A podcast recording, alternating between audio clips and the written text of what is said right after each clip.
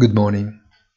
With the rise in English rates, the monthly cycle of monetary policy ends. Bond yields insist on a yo-yo movement that one could try to give a motivation that would not explain better than the simple oscillatory movement what the market thinks. A clear bewilderment.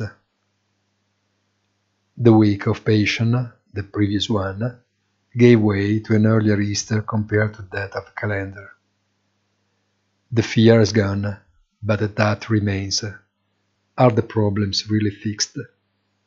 Have a very nice weekend and don't forget our weekly commentary, punto della settimana, on our site easy-finance.it